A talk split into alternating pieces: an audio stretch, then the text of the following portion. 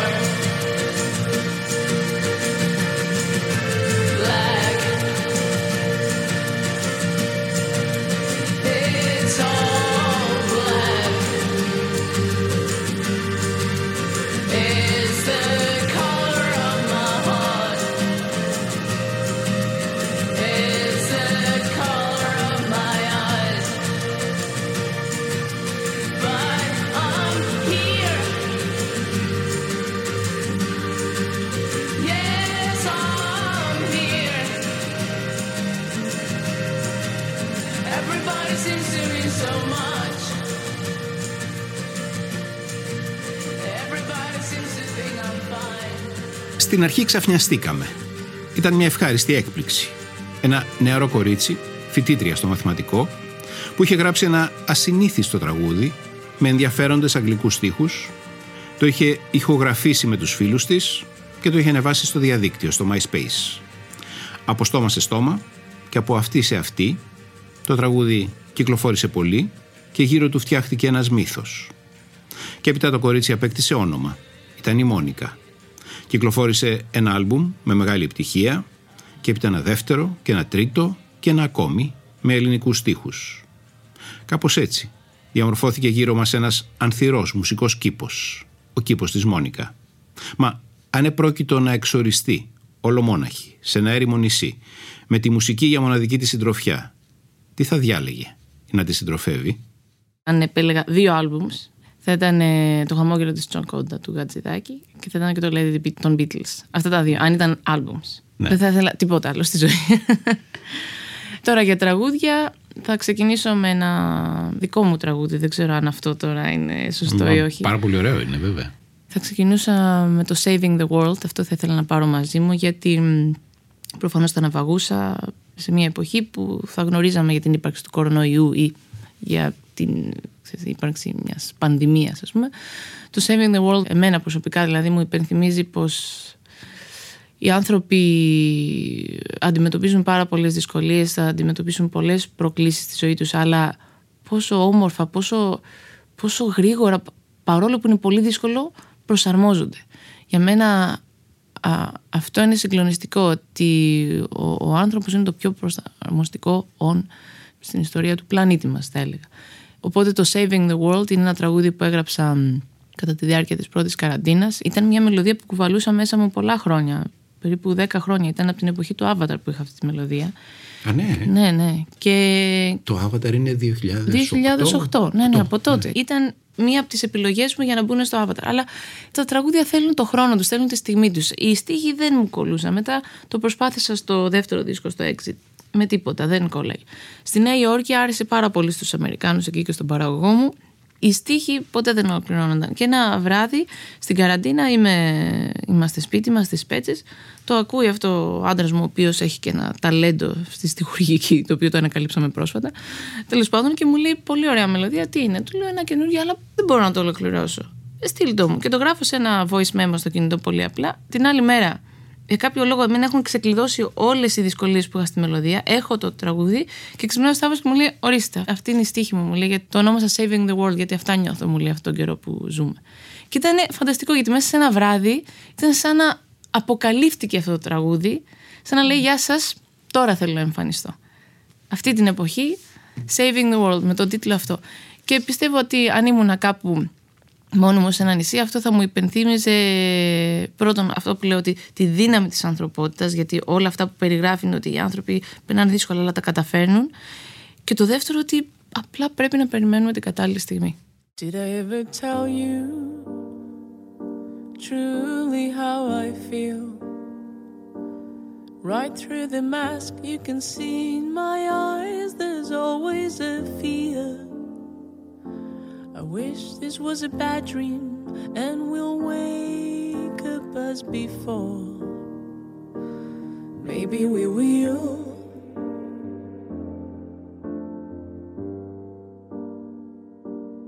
You said I'm tired, older than I feel. You said this causes for nothing, how painful watching your tears trying to save as many lives, fighting a real uneven fight. You could have run, but you still try, saving the world.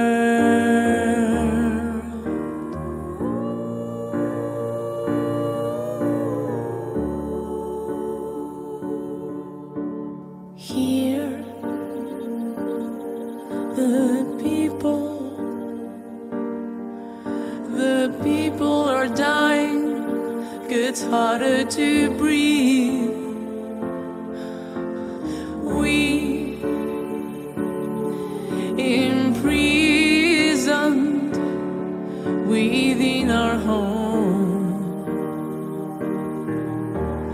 Oh, everyday heroes inspiring the present, helping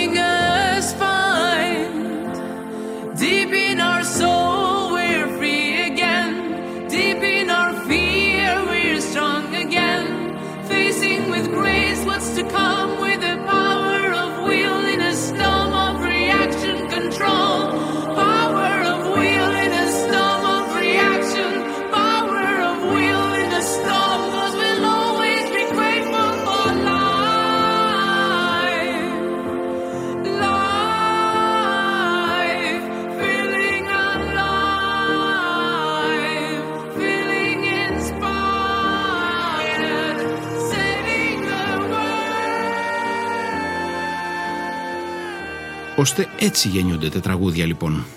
Για μένα έτσι λειτουργεί, ναι. Κάποτε διάβαζα μία συνέντευξη του μεγάλου και τρανού Βαγγέλη Παπαθανασίου και έλεγε ότι μ, ένας ε, καλλιτέχνης τι κάνει, λέει, περιμένει.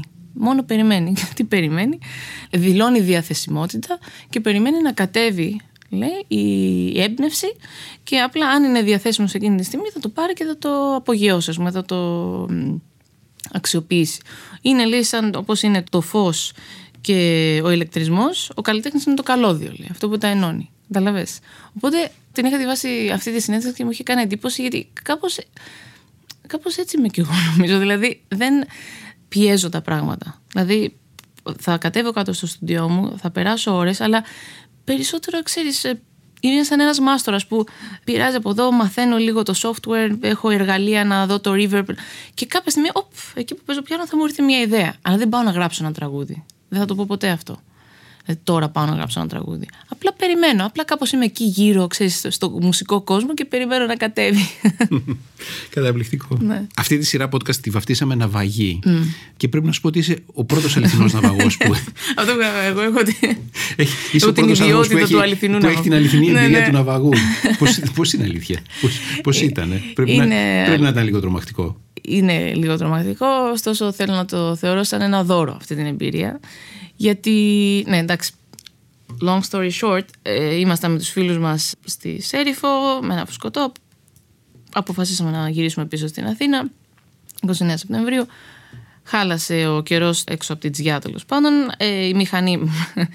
Προφανώς κάτι είχε γίνει λάθος για την πλευρά μας, δεν ήταν καλά, δεν ξέρω, δεν την είχαν συντηρήσει. Έπιασε φωτιά, έγινε μια σπίθα, όλοι στο νερό, χωρίς οσίβια, δευτερόλεπτα πανικού μετά συγκέντρωση. Εγώ κοιτάζω την Τζιά, κοιτάζω το Λαύρο, λέω πρέπει να κολυμπήσουμε. Οι τρεις δεν μπορούσαν να κολυμπήσουν. Εγώ με, τον, ε, με έναν φίλο μου, τέλος πάντων, ξεκινήσαμε να κολυμπάμε προς τη Τζιά. 7,5 ώρες αργότερα, ε, αυτό έγινε 6,5 το απόγευμα. 2 παρατέταρτο, φτάνουμε στα βράχια. Δεν έχω ιδέα, δεν έχω ξαναπάει τότε να σου πω την αλήθεια. Ήταν και βράδυ. Απλά θυμάμαι να φτάνουμε στα βράχια. Ε, ξέρεις, χαμός τέλος πάντων. Ήταν λίγο έντονη στιγμή. Ε, ουρλιάζαμε, τρέμαμε φίλησα το βράχο σαν ένας τυπικός ναυαγό. ναι, εντάξει, σκληρές στιγμές. Και ο φίλος μου ανέβη, σκαρφάλωσε το βράχο, βρήκε ένα σπίτι δύο ώρες το πρωί που παίζανε χαρτιά. Σαββατόβραδο. Τυχερή. Και τους είπε, να τους λέει, Μα είχαμε αυτό το ατύχημα. Είχαν ενημερωθεί οι, οι κάτοικοι του νησιού Τζιά ότι γιατί ψάχναν και τα ελικόπτερα ότι υπάρχουν κάποια παιδιά τέλος πάντων που κολυμπούν. Λέει, Α, εσείς είστε, ναι, λέει, είναι, είναι και μπορείτε, ξέρετε, λέει, είναι η Μόνικα. Η Μόνικα λέει, είναι κάτω στο βράχο. Τέλος πάντων και ήρθαν και μας πήρανε. Ε, και. Εν πάση περιπτώσει, είμαστε όλοι καλά. Από τότε γιορτάζουμε 29 Σεπτεμβρίου όλοι μαζί και οι πέντε. Όλοι έχουμε κάνει οικογένεια, ξέρεις, έχουμε προχωρήσει και πιστεύω ότι μας βοήθησε πρώτο το γεγονός ότι διατηρήσαμε τη σχέση μεταξύ μας και ότι πάντα γιορτάζουμε αυτή τη μέρα. Δεν την θυμόμαστε σαν κάτι mm. Θλιβερό. Ενδιαφέρον. ναι, πιστεύω ότι βοήθησε πάρα πολύ. Και ότι μοιραζόμαστε πολλές στιγμές και ιστορίες πάνω σε αυτό. Και δεύτερον, νομίζω ότι εντάξει, και εγώ προσωπικά, σαν άνθρωπος, επειδή παρόλο που τρόμαξα, πανικοβλήθηκα, μου πήρε καιρό για να το ξεπεράσω, νομίζω ότι πλέον κρατάω μόνο τα θετικά, όπως σου είπα. Ότι θεωρώ ότι είμαι τυχερή που έζησα μια τέτοια εμπειρία, εγώ φυσικά να το εύχομαι για κανέναν, αλλά ναι, εκτιμάς πολύ περισσότερο τη ζωή την επόμενη μέρα. Ήμουνα πολύ πιο δυνατή, καλά δεν το συζητώ, δεν είχα άγχος για τίποτα. και προσπαθώ καθημερινά στον εαυτό μου να το υπενθυμίζω αυτό το συμβάν, όχι να το ξεχνάω. Κατάλαβες, Μόνικα, θυμήσου. Ε, εντάξει, φυσικά μπορεί να πάρει και διαφορετική τρόπη. Θα μπορούσα να έχω πολλές φοβίες ή ναι. πολλές φορές σκέφτομαι α, ότι μπορεί να πάνε όλα λάθος, αλλά δεν θα το κρατήσω εκεί. Όχι. Saving the world and then saving Monica. Ε, ναι. Όχι, ναι, νομίζω ότι έχω ζήσει μέχρι στιγμής μια ζωή πολύ πλούσια από εμπειρίες με διάφορους ε, τύπους εμπειριών αλλά γι' αυτό είμαι και μουσικός νομίζω γιατί από μικρή μου, μου άρεσε να απορροφώ καταστάσεις, να απορροφώ τις ιστορίες των ανθρώπων να ακούω, μου άρεσε πάρα πολύ να να ακούω εμπειρίες ανθρώπων. Μου αρέσουν πάρα πολύ και οι βιογραφίες. Και όταν σπούδαζα και μαθηματικά, έλεγα στους καθηγητές μου: Εμένα περισσότερο με συγκλονίζει η ζωή των μαθηματικών παρά τα ίδια τα μαθηματικά. Δηλαδή, μου αρέσει πάρα πολύ αυτή η γραμμή της ζωής που έχουν οι άνθρωποι. Και μέσα από τα τραγούδια, νομίζω μπορώ να το εκφράσω κυρίως με μελωδίες. Είμαι, είμαι μελωδικός άνθρωπος. Δηλαδή, αν τα συναισθήματά μου είναι θλιβερά, μια μινόρε μελωδία. Οι στίχοι έρχονται να κουμπώσουν, αλλά τα λόγια για μένα έρχονται απλά να μετατραπούν σε μελωδίες. Έτσι, έτσι είναι.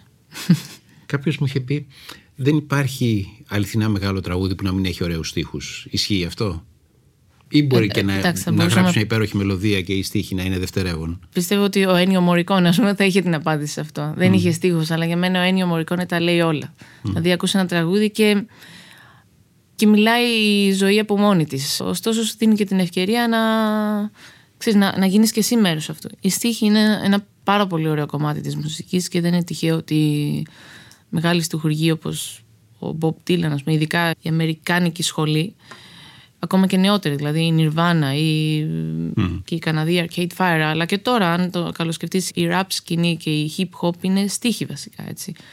Είναι κάτι πάρα πολύ δυνατό, είναι ένα είδος τέχνης που σίγουρα απογειώνει τη μουσική, αλλά εγώ είμαι φτιαγμένη για τις μελωδίες, το πιστεύω αυτό. Εσύ είσαι για τις μελωδίες. Εγώ είμαι για τις μελωδίες. ναι. Υπάρχουν στιγμές όπως το Yes I Do, π.χ. που μέσα σε 10 λεπτά είχα το κομμάτι και η στάλα. Και η στάλα έγινε μέσα σε 10 λεπτά, τα, τα είχα όλα έτοιμα. Είχαμε συμφωνήσει να πάω να τη συναντήσω στις Πέτσες, όπου κάνει την καραντίνα της. Μα δεν μπορούσα να μετακινηθώ. Περίμενα να έρθει εκείνη στην Αθήνα. Να βαγίσαμε στην οδό Σεβαστουπόλεω. Το πρώτο τραγούδι που διαλέξαμε ήταν ένα δικό της. Το δεύτερο είναι το μουσικό θέμα μιας ταινίας το Jurassic Park. Γιατί αυτό το τραγούδι απλά με κάνει ευτυχισμένη. Πώς είναι αυτή η αίσθηση όταν ανεβαίνει στο ποδήλατο, που ό,τι και να γίνει, απλά γίνεσαι χαρούμενος. σω από παιδί έχω αυτό το θύμο ότι ξημερώνει κάτι όμορφο, ότι ξεκινάει κάτι όμορφο.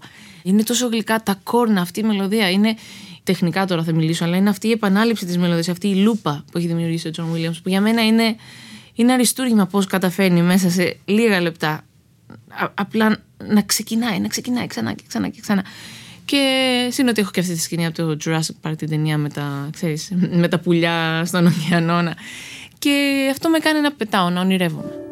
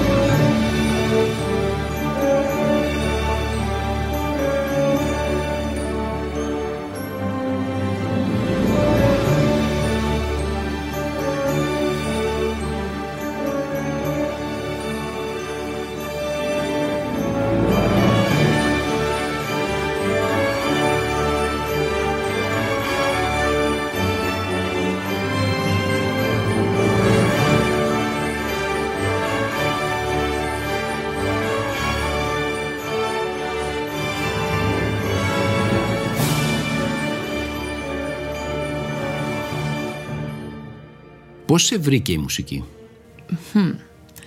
Ωραία ερώτηση. Πώς με βρήκε; Θέλω να πω, όλοι μας βρίσκουμε κάποια στιγμή στη ζωή μας τη μουσική και μάλιστα πολύ νωρίς με διάφορους τρόπους. Αλλά πώς σε βρήκε εσένα η μουσική, δηλαδή πώς η μουσική σε διάλεξε και σε έκανε Κοίτα, Υπάρχει μια διαφορά στο πώς σε βρίσκει η μουσική και πώς σε κερδίζει η μουσική.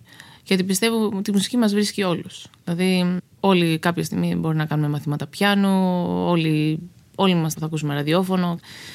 Η μουσική είναι μέρος της ζωής μας. Εγώ είχα την τύχη να μεγαλώσω σε μια οικογένεια που αγαπάει πάρα πολύ τη μουσική, χωρίς να είναι επαγγελματίες ή να ασχολούνται, να έχουν κάποια ιδιαίτερη σχέση. Απλά όπως όλοι μας ακούγανε, ταξιδεύαμε, βάζαν τους δίσκους τους και είχα ωραία μουσική μέσα στο σπίτι. Όταν, όταν εννοώ ωραία, είχα. Δεν θέλω να πω ότι η κλασική μουσική είναι καλύτερη από τη λαϊκή, απλά είχα μεγάλες μελωδίες. Πάλι εκεί θα καταλήξουμε. Δηλαδή ότι είχα πολύ ταξίδι μέσα στο σπίτι. Δηλαδή, θυμάμαι οι γονείς μου, και ειδικά η, η, μαμά μου, να βάζει ας πούμε δίσκους του Χατζηδάκη ή να μου βάζει τις τέσσερις εποχές του Βιβάλτη και να μου περιγράφει από πάνω. Άκου τώρα πώς γυρίζει η μελωδία. Άκου τι ωραία, άκου αυτό τι σημαίνει. Άκου. Δηλαδή, έχω σαν εικόνα στα μάτια μου. Mm. Ακόμα και το θυμάμαι, ας πούμε, 28 Οκτωβρίου η μαμά μου να ακούει το παιδιά της Ελλάδα παιδιά και να κλείνει τα μάτια και να μου Άκου τι ωραία που είναι η φωνή της Βέμπ. Όλο αυτό, σαν παιδιά, ξέρεις, με συγκλώνιζε αυτό. Το έβλεπα στα μάτια πούμε, των γονιών μου ότι κοίτα κάτι την αγγίζει. Και σύν ότι πηγαίναμε σε πολλές συναυλίες γιατί το εξοχικό μας είναι στην Αρκαδία, είναι στο Άστρο Κοινωνία. Πάντα πηγαίναμε στην Επίδαυρο κάθε καλοκαίρι δύο και τρεις βραδιές. Που και πάλι θυμάμαι, ας πούμε, τους γονείς μου να μας πηγαίνουν στο αρχαίο θέατρο Επιδαύρου σε παράσταση. Εγώ δεν καταλάβαινα τίποτα από την παράσταση, αλλά κοίταζα τα αστέρια. Πάλι δηλαδή δεν πρόσεχα με τα μάτια μου, πάλι άκουγα. Mm. Που αυτό μου το λένε και φίλοι μου πολύ, ότι εσύ πάντα θα θυμάσαι με τα αυτιά σου, δεν θυμάσαι με τα μάτια σου. Τέλος πάντων, οπότε έτσι με βρήκε η μουσική. Πώς με κέρδισε όμως. Ο αδερφός μου πιτλικό φαν ε, πορωμένος. Μεγαλύτερος. Μεγαλύτερος πέντε χρόνια. 90s, ξέρεις η εφηβεία του. Οπότε ήταν όλα τα Oasis, Blair, Nirvana, Smashing Pumpkins. Είχα πολλή μουσική μέσα στο ίδιο μου το δωμάτιο από τον αδερφό μου. Ξεκίνησε να μαθαίνει κιθάρα. Ε, μου έλεγε μονικά και έλα να κάνεις δεύτερες φωνές. Αυτό βοηθούσα κι εγώ κάπως. Περνούσα ωραία. Αλλά δεν μπορώ να πω ότι είχα και κάποιο ταλέντο μου να πήγαινα για μαθήματα πιάνου δασκάλα έλεγε Μόνικα δεν μπορεί να συγκεντρωθεί. Συνέχεια τα κάνει διαφορετικά. Μα να λέω στη δασκάλα, Μα κάνω διασκευή. Μα λέει Δεν μπορείς να κάνεις διασκευή, ας πούμε, στον Μπετόβεν. και λέω Μα, μα γιατί. Οπότε Γενικά δεν είχα και πολύ καλή σχέση με τους δασκάλους μου. Και ένας δάσκαλος κιθάρας που ήρθε, του λέω τη δεύτερη μέρα θέλω να μάθω τραγούδι. Ε, δεν γίνεται. Μου λέει πρέπει να τεχνική. Μα, του λέω εγώ θέλω την κιθάρα να είναι η παρεούλα μου. Δηλαδή να χρησιμοποιώ τη φωνή και να έχω μια πάρεα. Δεν είναι παρέα, ξέρεις όλα αυτά. Λέω, Μαμά, δεν θέλω κιθάρα, δεν θέλω. Αλλά κάποια στιγμή εγώ μεγάλωσα στο Καρπενήσι, σωστά; Πήγα σχολείο εκεί. Αυτό το έχω ακούσει. Πώς βρέθηκε στο Καρπενήσι; Ε, ήταν λόγω της δουλειάς του πατέρα μου. Γεννήθηκα ήταν γιατρός, ε; Ναι, ναι. ναι. Γεννήθηκα στην Αθήνα, μετά στην Κόνηθο τρία-τέσσερα χρόνια. Νομίζω ένα χρόνο στη Λαμία και μετά κάποια στιγμή όταν ήμουν 7-8 χρόνια πήγαμε στο, στο Καρπενήσι που ήταν μια μεγάλη απόφαση για τις γονείς μου γιατί εντάξει ήταν ένα μέρος από την Αθήνα και όλα αυτά που έχουν μεγαλώσει ξέρεις ήταν κάτι σαν τις πέτσες ξέρεις αλλά σε βουνό. Ωστόσο το Καρπενήσι ξέρω γιατί το επέλεξαν γιατί είναι ένας παράδεισος έτσι. Δηλαδή για να μεγαλώσεις το παιδί σου είσαι μέσα στη φύση μέσα στα έλατα. Ο πατέρας μου ήταν διευθύντης τότε στο νοσοκομείο είχε πάρα πολύ ωραία ομάδα.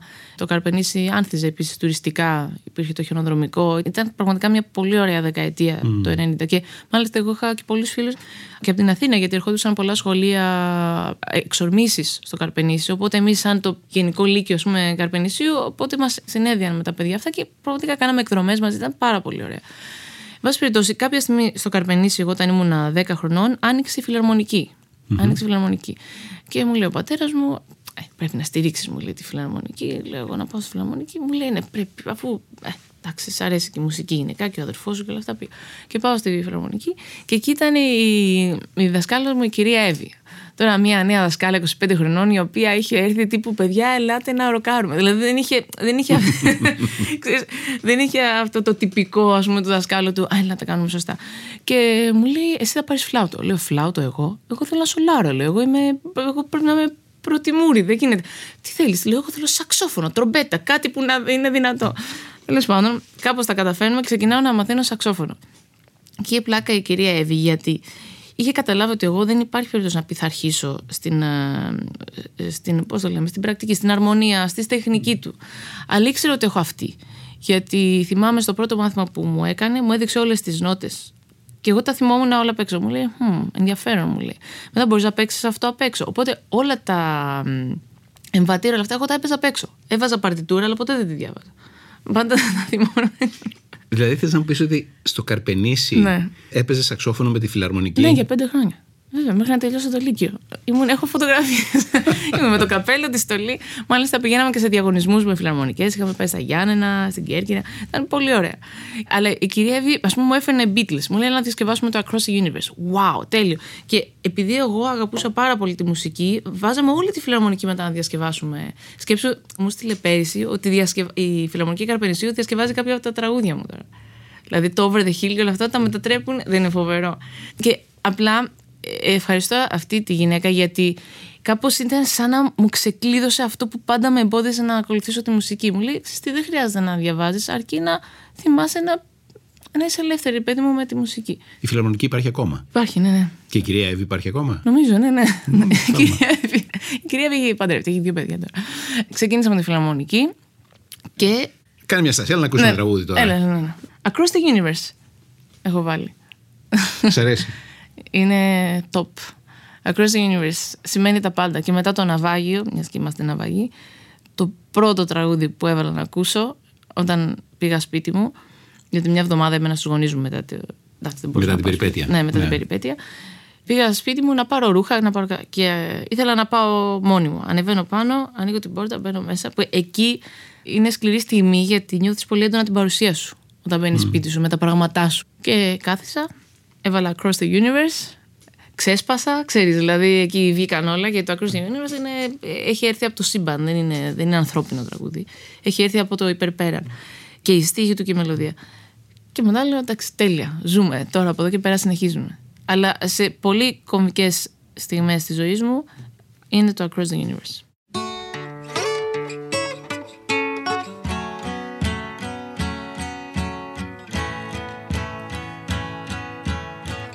Are flowing out like endless rain into a paper cup. They slither wildly as they slip away across the universe. Pools of sorrow, waves of joy are drifting through my opened mind, possessing and caressing me. Shakuru.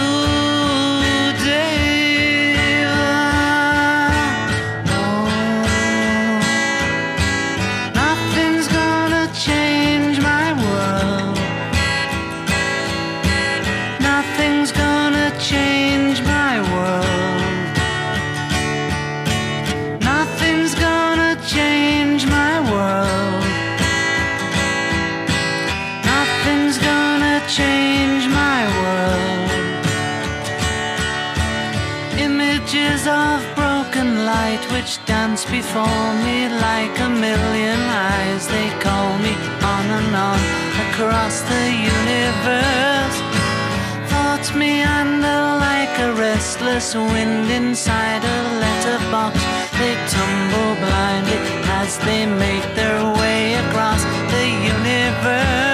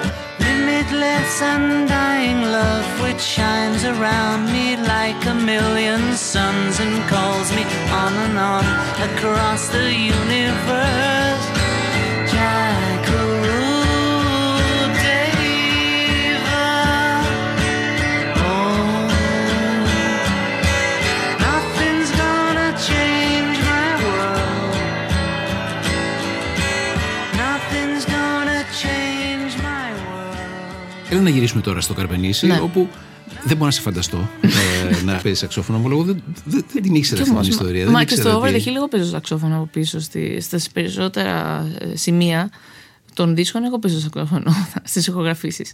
και κάποτε έπαιζα και στη σκηνή. Τώρα η μουσική μου μου λέγανε στο ηρώδιο παίξε σαξόφωνο.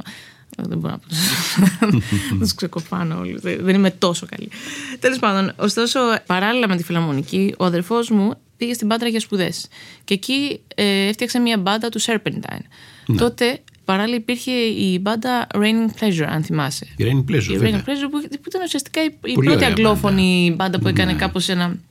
Ήταν μεγάλο βήμα για την ε, τοπική ας πούμε, μουσική σκηνή.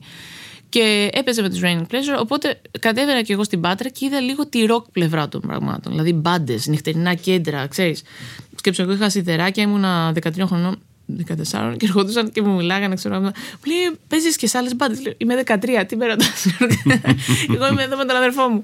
Ξέρεις, και ο αδερφός μου, ο Θανάσης μου, με έβαλε ρε παιδί μου μέσα σε αυτό τον κόσμο της ροκ μουσικής που μου άρεσε πάρα πολύ. Γιατί μου άρεσε φυσικά, γιατί για αυτό το ελεύθερο πράγμα, ότι αυτό σχεδιάζουμε, τζαμάρουμε, γελάμε, είχε, είχε πλάκα, είχε φαν. Δεν είχε αυτό το αυστηρό της μουσικής.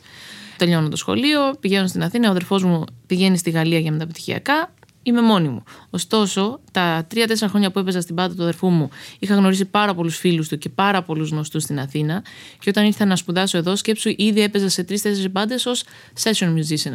Αυτό τι σημαίνει, ότι έπαιζα λίγο πλήκτρα, λίγο σαξόφωνο, λίγο έκανα φωνητικά. Δηλαδή έπαιζα μουσική παράλληλα με τις σπουδές μου, γιατί ήρθα να σπουδάσω μαθηματικά. Οπότε γενικά άρχισα να δημιουργώ έναν κύκλο. Και κάποια στιγμή έγραψα τα δικά μου τραγούδια. Τότε υπήρχε το MySpace. Ανέβασα ένα τραγούδι στο MySpace. Με φίλους μου από το μαθηματικό τώρα, έτσι. Δηλαδή, οι φίλοι μου από το μαθηματικό μου λένε Υπάρχει αυτό το software, το MySpace. ωραία». Τέλος πάντων, το ανεβάζω Το οποίο στο ήταν MySpace. σχετικά καινούριο τότε. ε. Τότε ήταν πάρα πολύ φρέσκο. Ήταν σαν το Facebook, ήταν Ναι, ναι. Πολύ, πολύ μεγάλο. Και ήταν πολύ ωραίο το MySpace. Ήταν ένας φάκελος, ανέβαζες πέντε τραγούδια, ένα μικρό βιογραφικό, and that's it. Ξέρεις, ούτε προσωπικά στοιχεία, ούτε social media, ούτε τίποτα. Ήταν καθαρά μουσικό. Και την επόμενη μέρα, εντάξει, τα υπόλοιπα είναι ιστορία. Εφημερίδες, συνεντεύξεις. Το Apple Watch είναι ένα ρολόι που δεν μοιάζει με κανένα άλλο. Σε παροτρύνει να κάθεσαι λιγότερο και να γυμνάζεσαι περισσότερο, ενώ σε βοηθάει να παρακολουθείς την υγεία σου, να μετράς τους καρδιακούς σου παλμούς και προσαρμόζεται στις δικές σου ξεχωριστές ανάγκες. Με το Apple Watch μπορείς να κάνεις τα πάντα απευθείας από τον καρπό σου. Το φανταζόσουν, το περίμενες. Δηλαδή, ένιωθες ότι αυτό είναι κάτι και αν βγει εκεί έξω θα βρει ανθρώπους να το Όχι, όχι, κάθε- αναγνωρίσουν ή κάθε ήταν άλλο, ε, εμένα- έκπληξη; ήταν μεγάλη έκπληξη για μένα γιατί ο περισσότερος κόσμος με τον οποίο μοιραζόμουν τα τραγούδια μου έλεγε Εντάξει τώρα αγγλικά, και που πας με αυτή τη μουσική και ακούγεται λίγο παράξενο. Δηλαδή δεν μπορώ να πω ότι είχα πούμε, support. Το support το είχα ας πούμε, από κάποιους πολλοί φίλους μου, οι οποίοι όμως δεν γνώριζαν και πολύ, δεν γνωρίζαμε τα μουσικά δεδομένα. Δηλαδή, μπορεί να σου λέω ότι έπαιζα σε μπάντες, αλλά δεν, δεν είχαμε ποτέ μιλήσει με δισκογραφική, δεν ξέραμε mm. ξέρεις, τι γίνεται. Ε, οπότε όταν ανέβηκε το Over the Hill και υπήρχε αυτή η ανταπόκριση, με κάλεσαν στο Κουκάκι, στο μικρό μουσικό θέατρο, να κάνω ένα live. Ήταν ένα, ένα φεστιβάλ που ήταν για τους τραγουδοποιούς. Εγώ τότε το είχα πάρει πολύ σοβαρά. Λέω, Wow, θα παίξω πρώτη φορά και θα φάω ντομάτες, θα, δεν θα αρέσει κανέναν και θα πω τα αγγλικά μου και αυτά. Και ήταν η εποχή που συναντήθηκα με τον τσελίστα μου, τον Άρη Ζέρβα, που από τότε είναι ο φίλεκα mm. αγγελό μου στη μουσική. Και εμφανιστήκαμε στη σκηνή οι δυο μας, είπαμε τρία τραγούδια. Και θυμάμαι πάλι δηλαδή ότι ήρθε όλος ο κόσμος να μου μιλήσει. Και λέω, τώρα με κοροϊδεύουν. Ήταν, πραγματικά ήταν πολύ σουρεάλ. Τώρα αυτό σου λέω μέσα σε λίγες μέρες, άντε εβδομάδες έχει γίνει ένα μπαμ. Δισκογραφικές μου παίρνουν τηλέφωνο και σκέψου ρε παιδί μου, εγώ πήγαινα με φίλους μου από το μαθηματικό, πήγαινα στην EMI και γελάγαμε. Δηλαδή από εδώ ο μάνατζερ μου και από το. δηλαδή δεν το είχαμε πάρει σοβαρά. και ήταν απλώς συμφιλητέ Ήταν απλώς συμφιλητέ μου. Ήμασταν ε, τρία εικοσάχρονα παιδάκια, ας πούμε, πηγαίναμε.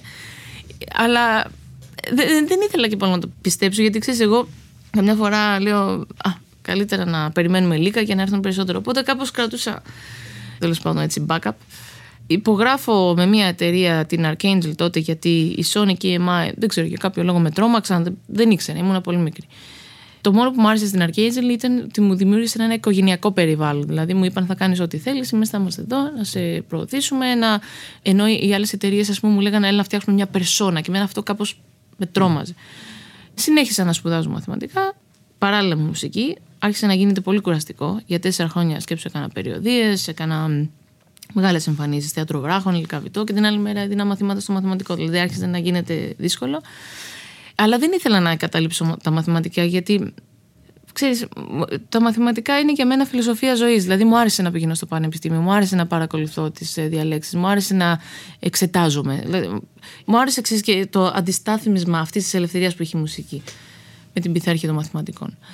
Τίποτα, τέλειωσα τις σπουδές και αποφάσισα ότι. Ξέρεις, είχε πάρει πλέον και ένα πολύ επαγγελματικό δρόμο η μουσική, έτσι. Οπότε ήξερα πώς μπορώ να ζήσω με τη μουσική, ήξερα πώς μπορώ να αφοσιωθώ σε αυτό. Είχα χτίσει μια πάρα πολύ ωραία ομάδα, δηλαδή μιλάμε για πολύ μεγάλο επίπεδο, όχι μόνο για την Ελλάδα, αλλά και γενικά στο εξωτερικό. Είχα ένα πάρα πολύ ωραίο team για να στηριξω πράγματα και τις ιδέες μου.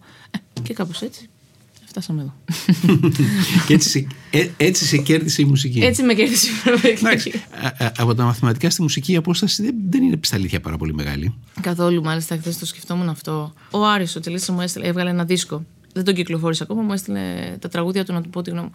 Και σκεφτόμουν, άκουγα το τσέλο, όλο αυτό. Και λέω, κοίτα τι μαγικό πράγμα που είναι ας πούμε, η μουσική, σαν τα μαθηματικά που έχεις πέντε εργαλεία και πώς συνδυαστικά φτιάχνεις εκατομμύρια αποτελέσματα αυτό με, με τρελαίνει με, δηλαδή με εξετάρει πάρα πολύ.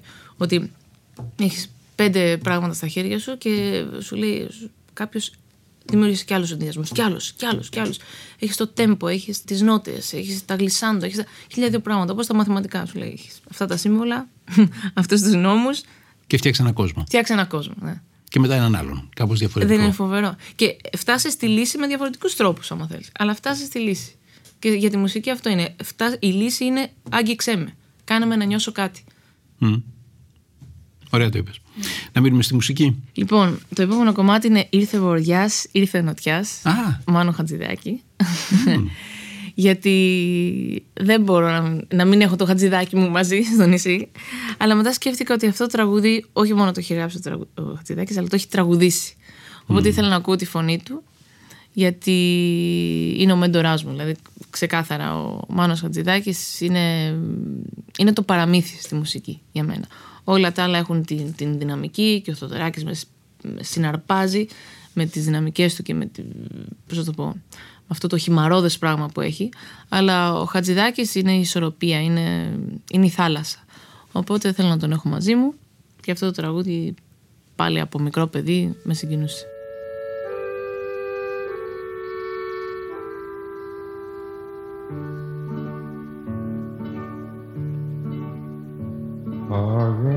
Αγάπη μου, σε γύρω, σαν και σε φεγγάρι και στα ψηλά τα σύννεφα σε γύρευα διπλό μα ήρθε ο καιρός ήρθε η βροχή κι δώσε σου χάρη αγάπη μου σε γύρεψα γιατί σου ουρανό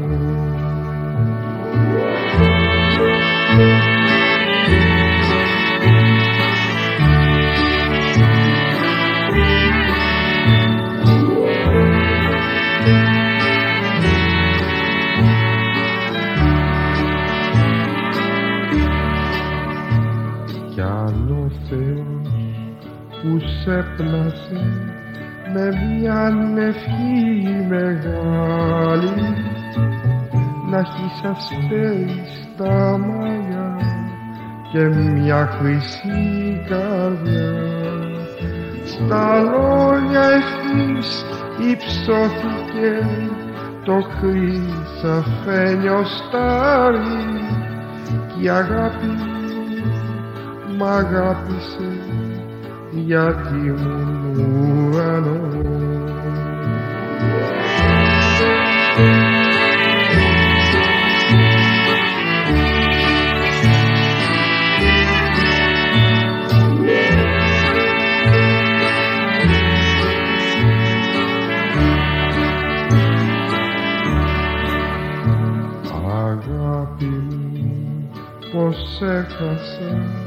πως η καρδιά μου εστάθη και τα πουλιά σαρπάξαν με στην πολυδοχή. Ήρθε δοτιάς, ήρθε βολιάς το κύμα να σε πάρει αγάπη μου που μου πήγες γιατί σου ουρανό. Νομίζω ότι η πρώτη φορά που σε είδα στη σκηνή έκανε ένας ραδιοφωνικός σταθμός ο Πέπερ μια γιορτή, ένα βράδυ και τραγούδισες σε αυτή την εκδήλωση. Τώρα δεν ξέρω αν το θυμάσαι. Ήταν μια από τις... ναι, ναι. Κατά σύμπτωση καθόμουν με διάφορους άλλους ανθρώπους. Δίπλα μου καθόταν ο Διονύσης Σαββόπουλος, ο οποίος κάτι είχε ακούσει για το όνομα, αλλά δεν, δεν σε ήξερε. Οπότε κάποιος έρχεται και του λέει: Αυτή είναι που σου έλεγα. Α, Και καθόμασταν και σε ακούγαμε. τέλεια. ναι. Και η παραθέση του ήταν ωραία. Αλλά γιατί τα λέει στα αγγλικά; Ακριβώς. Ακριβώς. Το ίδιο ακριβώς μου είχε πει και ο Θάνο Μικρούτσικος. Δηλαδή, Σαββόπουλος και Μικρούτσικος μου είχε πει Μονικάκι, ωραία, αλλά όχι στα αγγλικά. Πες και κάτι στα ελληνικά. Πάντα, πάντα είχε, είχαν αυτό. Γιατί τα λέω στα αγγλικά; Hm. Ένας άλλος κόσμος, νομίζω. Πάλι αυτό είχα ανάγκη. Πα- Πάντα, όπως έχεις καταλάβει, είμαι και δίδυμος. Δηλαδή, πάντα έχω δύο κόσμους. δηλαδή, θέλω έναν ρεαλιστικό και έναν φανταστικό. Για μένα που μεγάλωσα στην Ελλάδα, σε ελληνική οικογένεια, ελληνικό σχολείο, όλα ελληνικά, ελληνικά, ταξίδευα μεν πάρα πολύ από παιδί. Τα αγγλικά και η αγγλική μουσική μου φαινόταν το επόμενο βήμα. Εκεί που θέλω να πάω, το κάτι διαφορετικό. Το κάτι διαφορετικό. Καλός ή κακός είναι στη φύση του ανθρώπου να θέλουμε να μας αρέσει το διαφορετικό, να μας αρέσει. Στην Αμερική λένε The grass is always greener on the other side. Όσο ωραίο κήπο και να έχει, πάντα λες: Α, του γείτονα έχει κάτι. Ίσως μέσα μου, όσο μπορώ να περιγράψω τον εαυτό μου και να, να καταλάβω πώς σκέφτομαι, υποσυνείδητα πάντα, πώς νιώθω, νομίζω έτσι ξεκίνησα τα αγγλικά. Αλλά τα αγγλικά είναι και μια πανέμορφη γλώσσα, είναι μια εύυχη γλώσσα και μου, μου αρέσει πολύ να τραγουδώ στα αγγλικά. Μου άρεσε γιατί δεν έχει όρια η αγγλική μουσική για μένα. Με, με τα αγγλικά μπορείς να πας παντού. Βέβαια και με τα ελληνικά μπορείς να πας παντού. Παντού. Αλλά τα αγγλικά ήταν το pop για μένα. Ήθελα να τραγουδάω στα αγγλικά. Βέβαια πέρυσι πρώτη φορά κυκλοφόρησα τον ελληνικό μου δίσκο. Γιατί ακολούθησα και τις συμβουλές των πολύ μεγάλων αυτών συνθετών και ανθρώπων που εκτιμώ πολύ, που μου λέγανε, και στην Αμερική μου το λέγανε, βγάλε και ένα δίσκο στα ελληνικά. Μια και είσαι Ελληνίδα. Γιατί όταν πηγαίνουμε σε σπίτι και όλα αυτά, εγώ πάντα θα πω ένα τραγούδι στα ελληνικά. Οπότε καταλαβαίνω και ότι εντάξει, η ελληνική γλώσσα είναι τεράστια και η ελληνική δισκογραφία. Οπότε όλοι μου λέγανε γράψε. Είχα αυτά τα 7 τραγούδια, τα κυκλοφόρησα πέρυσι και μάλιστα πρόλαβα και να το κάνω δώρο και στο μ, κύριο Μικρούτσικο. Και για μένα έκλεισε ένας πολύ μεγάλος κύκλος με το κήπο Συνανθυρό που κυκλοφόρησε πέρυσι και παρουσιάσα και στο Ηρόδιο. Και χαίρομαι γιατί και ο κόσμος το έχει αγαπήσει πάρα πολύ. Δηλαδή, δέχομαι μ, πολύ όμορφα μηνύματα, με βαθιά συγκίνηση, ότι όλοι κάτω κάποιο τρόπο ξέρουν ότι εγώ, εγώ ακολουθώ την αγγλική μου δισκογραφία. Αλλά αυτό έπρεπε να γίνει. Είναι κάπως σαν να θέλω να το έχω παρακαταθήκη εκεί να υπάρχει. Ο τίτλος μου άρεσε όταν το πρώτο άκουσα. Ο κήπος είναι Ο ανθυρός. κήπος είναι ανθυρός. Είναι μαγικό. Είναι μαγικό. Ναι. Αυτό, αυτή την ατάκα μου την είπε ο φίλος μου, ο Σάμι Πρέσμαν, όταν ήρθε στο αεροδρόμιο. Ήταν, είναι το crew που είχα- ήρθαν να τραβήξουν βίντεο το πρώτο μου ηρώδιο το 2014 που θα παρουσιάζα τον δίσκο. Και έρχεται ο Σάμ μου λέει: Ο κήπος είναι ανθηρός. Πώς σου ήρθε αυτό; το είχε δει στην ταινία προφανώς και μου λέει: I love this, I love this phrase. Του λέω: Τέλειο. Ο κήπος, του λέω: Αν ποτέ βγάλω ελληνικό δίσκο θα το πω έτσι. Ο κήπος Ο είναι κήπος ανθηρός. είναι ανθηρός. Εντάξει, και γενικά οι συμβολισμοί από πίσω. Εμένα ξέρεις, δεν μου άρεσε να κάνω τίποτα επιφανειακό. Πάντα μου αρέσει από πίσω να έχει ένα story. Όλα να είναι σε ένα κόνσεπτ. Ακόμα και οι δίσκοι που κυκλοφορώ, το λέω και στην ομάδα μου. Ό,τι κάνουμε τώρα θα πρέπει να υποστηρίζεται για τα επόμενα πέντε χρόνια. Φωτογραφίσεις, ντύσιμο, ε, συνεντεύξεις, live, όλα αυτά πρέπει να είναι μια ομάδα όλα αυτά μαζί. Οπότε ο κήπο είναι ανθυρός. Τι σημαίνει κήπο είναι ανθυρός. Ήρθε από την ταινία Το Καλώ ήρθε στο δολάριο. Έχει αυτό το story από πίσω με το Σαμ. Ε, είναι θετικό. Εμένα πάντα μου αρέσει να βγάζω ένα θετικό μήνυμα προς τα έξω. Είναι κάτι διαφορετικό, ας πούμε, σαν τίτλος. Οι περισσότεροι μου λέγανε Μα κήπο είναι ανθυρός, θα το ονομάσει το δίσκο σου. Δεν είναι τίτλος για άλμπουμ. Και τι είναι τίτλος για άλμπουμ. Ξέρεις, Γιατί όχι. Ποιος ξέρει. Αυτό. Η ελληνική περιπέτεια, ας πούμε, η περιπέτεια με τον ελληνικό στίχο, συνολικά τι γεύση σου άφησε; Πάρα πολύ ωραία. Γιατί σου λέω, εγώ παίζω μουσική γενικά. Δηλαδή, και όπως τραγουδάω στα αγγλικά, έτσι και στα γαλλικά, έτσι και στα ιταλικά, αν προκύψει, θα το κάνω. Αυτά τα τραγούδια είναι κομμάτι του εαυτού μου. Οπότε δημιούργησα αυτή την ομάδα των τραγουδιών, την κυκλοφόρησα και μου αφήνει μια πραγματικά. με κάνει να είμαι γεμάτη. Αλήθεια. Νιώθω ότι εκπλήρωσα κάτι που ήθελα πάρα πολύ καιρό να το κάνω. Θα πάρουμε άλλη- άλλο ελληνικό τραγούδι μαζί μας; Ε, φυσικά θα πάρουμε. Πρέπει να πάρουμε Θεοδωράκι. Α, Δεν, δεν γίνεται χωρίς Θεοδωράκι. Βρέχει στη φτωχογειτονιά μου. α, Ναι, οπωσδήποτε. Είναι το αγαπημένο μου ζεμπέκικο. Είναι μια από τις πιο όμορφες μελωδίες που, που έχω ακούσει στη ζωή μου. Η φωνή του Μπιθικότσι, το κρίσταλο νομίζω ότι απλά με ηλεκτρίζει που λέμε. Και θυμάμαι επίσης όλες αυτές τις όμορφες βραδιές με φίλους έχω στο μυαλό μου πάντα κάποιον από την οικογένεια να το χορεύει. Αυτό το, ελ- την ελληνική βραδιά, την αγαπημένη, ξέρεις, που ξεδίνουμε.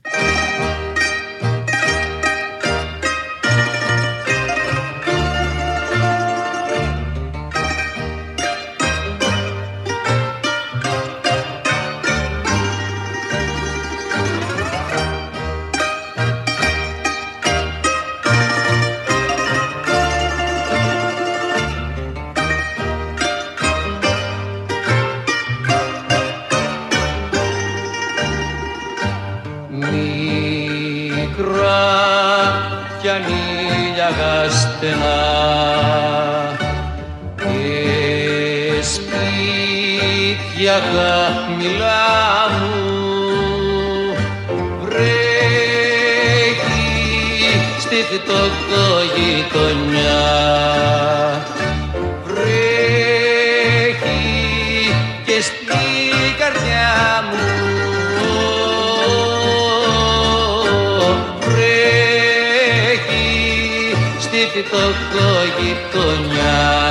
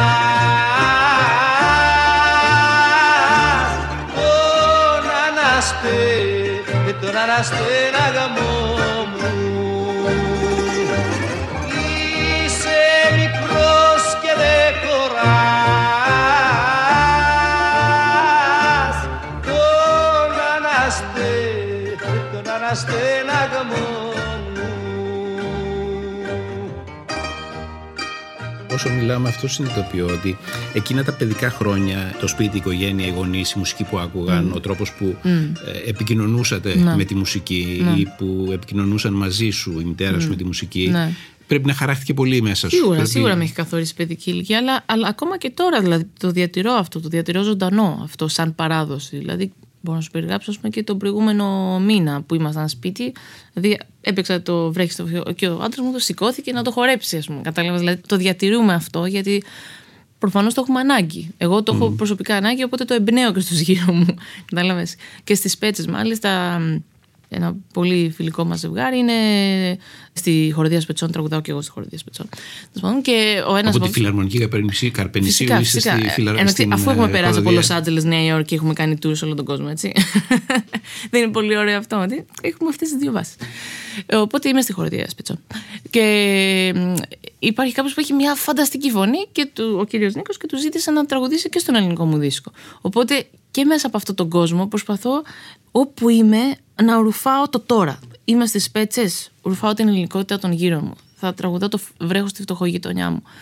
Είμαι στη Νέα Υόρκη. Ναι, θα τραγουδήσω το My Way, ας πούμε, που λέγαμε κάτι τέτοιο. Δηλαδή, αν πιστεύω είσαι ανοιχτός σαν άνθρωπος, έτσι είσαι ανοιχτό και στη μουσική. Και το έχω πει 100 φορές, αλλά γι' αυτό μου αρέσει η μουσική. Γιατί είναι, είναι τα πάντα.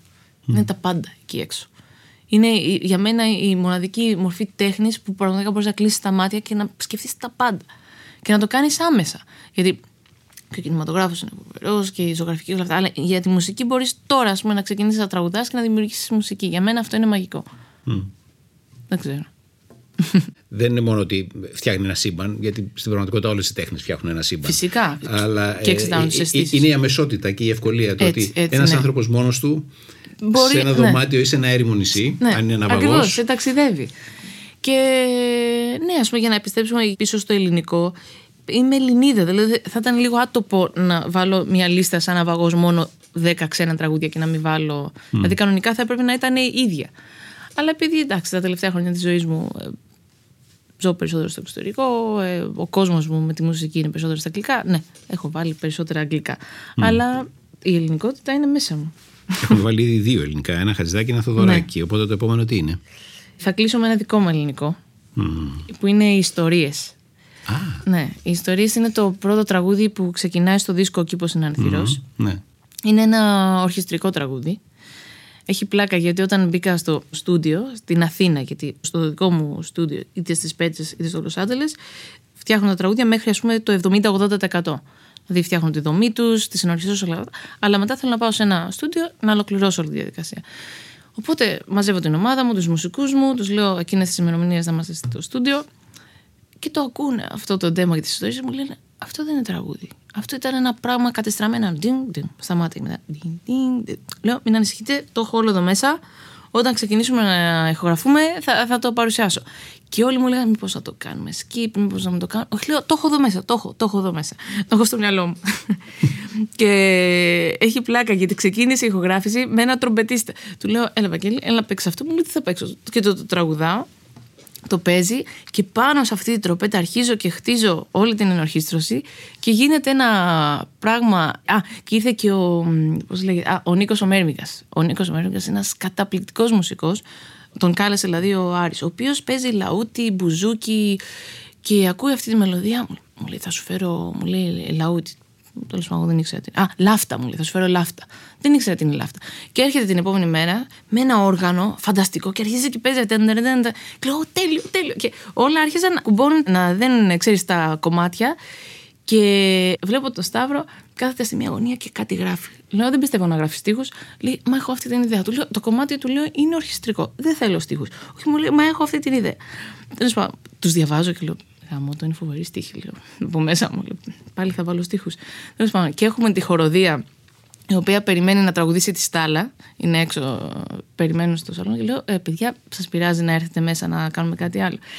Και τώρα αυτά σου λέω έγιναν μέσα σε δύο ώρες. Δηλαδή, ο Σταύρος γράφει στη η χοροδία είναι έξω και γίνεται αυτό το πράγμα και λέγεται Ιστορίε. Δηλαδή το ονόμασα Ιστορίε γιατί είναι ιστορίε τη ζωή μου βασικά. Είναι ένα mm. ορχιστρικό τραγούδι με του στίχου που απογειώνουν σε κάποια φάση τέλο πάντων τη μελωδία, η λάφτα του Μέρβικα, τα έχορδα του Άρη. Είναι ένα μαγικό πράγμα. Και Τι θα... υπήρχε όμω στην αρχή, δηλαδή, ποιο είναι ο πρώτο κόκο, δηλαδή, αυτό που μου περιέγραψε τώρα, πώ ξεκίνησε, Ποια ήταν η ιδέα. Μέχρι εκεί είχα φτάσει. Και μετά έλεγα πού θα πάει. Μετά θα πάει. Και το έγραφα καθώ. Δηλαδή ο τροπετίστα ήταν έτσι και με περίμενε και μου λέει πού να πάω μετά. Λέω πήγαινε εκεί. Πήγαινε εκεί και το γράφαμε αυτό. Να το ξανακούσαμε, του λέω: Ωραία, κάτω πρόβα πάλι. Κάτω πρόβα. Μετά ήταν ο Άρης, το έγραψε σε νότες. Λέω: Έλα εσύ με το βιολί. Έλα εσύ με το. Και τσούκου τσούκου τσούκου τσούκου, φτιάχτηκε το τραγούδι. Δεν είναι φοβερό. γι' αυτό μου αρέσει. Και ουσιαστικά γι' αυτό θέλω να το πάρω στο νησί μαζί μου, γιατί μου υπενθυμίζει λίγο τι ωραία που κάποια πράγματα ανέλπιστα προκύπτουν να γίνονται ακόμα πιο όμορφα από ό,τι τα φανταστήκαμε. Πώς λέει ο Σοφοκλής στην Αντιγόνη, η ανέλπιστη χαρά φέρνει περίσσια γλύκα. Mm. Καταλάβεις, γι' αυτό, αυτό το τραγούδι το λατρεύω.